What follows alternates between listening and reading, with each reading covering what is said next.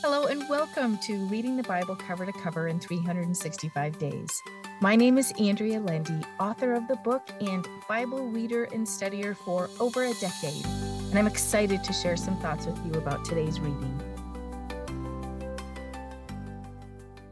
Welcome to day 313 of Reading the Bible Cover to Cover in 365 Days. Let us pray.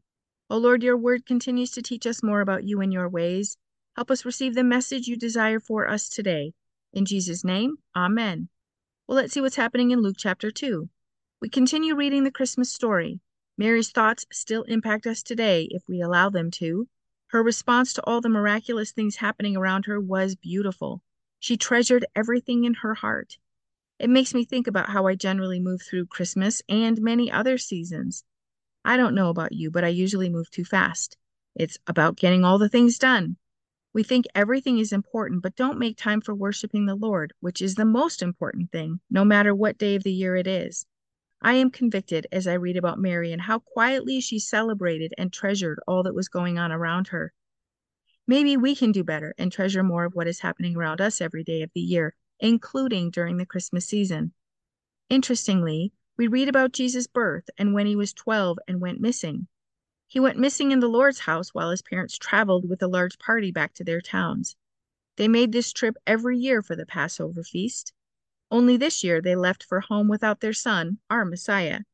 After that, we read that they went home to Nazareth, and Jesus was habitually obedient to them, and his mother kept and closely and persistently guarded all these things in her heart. Again, Mary continued to ponder and guard her heart with everything that happened. She would need these memories soon enough when he died on the cross at 33. May we not take anything for granted today because tomorrow is not guaranteed to us or our loved ones either. We start a new book in the New Testament, the first letter of John. This is the same John who wrote the book of John in the Gospels. He writes three letters that are thought to be written about the same time he wrote the Gospel containing his name. Let's see what John writes in chapter 1. The first chapter is short, but extremely powerful. He writes about Jesus as being the word of life. He was life, and he was light. In verse 5, he writes, God is light, and there is no darkness in him at all, no, not in any way. He writes about having unbroken fellowship with one another and God when we walk in the light, and that we are forgiven and cleansed of all sin and guilt. Interestingly, John also writes about Jesus being the light in the gospel bearing his name. John clearly states that we are sinners, but if we admit our sins, we will be forgiven and continually cleansed from unrighteousness. Let us walk in God's light today and ask Him to help us confess our sins so we are cleansed and can live in unbroken fellowship with Him and His Son. We can praise God for this blessing today. Let's see what Ezekiel is writing in chapter 13. Ezekiel is told to prophesy against the prophets. Again, they preached that peace would come, not the destruction promised by Jeremiah and Ezekiel. God continues to call them false prophets because they were certainly not hearing from Him. They were preaching that good things were coming when they were not. Only destruction was headed their way. If they had preached repentance and worship for God and God alone, they might have averted all this, but they didn't. They had a weak and unsubstantiated message of hope and that good things were coming. So God promised He would knock these prophets down with the rushing of a colossal storm. Almost nothing will be left of them when God is done with his judgment against them. Then Ezekiel addressed the women prophets. They weren't truly prophets, but people listened to them. And not only did they listen to them, they were caught up in all their charms. It seems they were using sorcery in their practices and rituals and not honoring God. It appears they are sacrificing some people because God said, Will you snare the lives of my people to keep yourselves alive? Tells them they have profaned him as they took handfuls of barley and four pieces of bread, slaying persons who should not die and giving a guarantee of life to those who should not live. God promised to destroy them, adding, Then you shall know, understand, and realize that I am the Lord. Our chapter ends with these words as well. God desired their worship, but they would not offer it. Instead, they heeded their own will and appetites. But before we become judgmental about them, May we look at ourselves.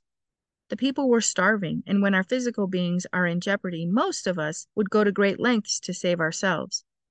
The only one who didn't was Jesus. He is the only one I know who walked toward his death and not away from it. May we praise him for his sacrifice so that we can be forgiven, made whole, and have a relationship with Him and His Father, our Father. Let's see what chapter 14 can teach us. According to one commentary I read, the elders written about in this chapter had come to Ezekiel before the vision we read, starting in Ezekiel 8. The Lord showed Ezekiel that these men were serving idols in their hearts. The Amplified Bible identifies the idols as self will, submissiveness, and their sin of worshiping silver and gold instead of Almighty God. God asks them to turn away from their idols and abominations, or there will be harsh judgment. God promises to set his face against them, and everyone shall know, understand, and realize that I am the Lord. False prophets and anyone who sought information from them would be destroyed. Verse 11 tells us that God desires the people for himself so that they may be my people and I may be their God, says the Lord. And again, we find these familiar verses, verses that were found in the very early books of the Bible.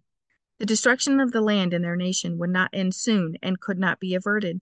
God mentions Noah, Daniel, and Job as righteous men. But even if they were there, their righteousness could not undo the idol worshiping sin in the people's hearts. There was no way to stop the destruction that was coming. The last verse tells us that God acted with cause to do what he promised he would do. May we surrender our hearts to the Lord so that we become submissive, repentant, and all worshipful of our God. Let's see what we can learn from Psalm 132. This is another psalm of ascent. This is a song reminding the Lord of his promises to King David. We read about David's struggle to find a resting place for the ark. They prayed that God would restore them to their rightful place as he promised. Verse 11 says, The Lord swore to David in truth, he will not turn back from it.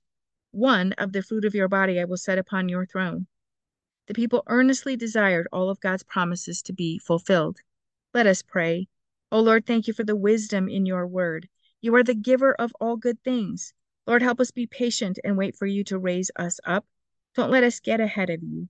Keep us yours as we wait upon you. May our hearts look to you for all we need. In Jesus' name, amen. Thank you for walking this journey with me and being a faithful reader of God's Word. I pray that He shows Himself as the God who loves you deeply and cares about every detail in your life. Come back tomorrow for some more thoughts and insights as you read God's Word.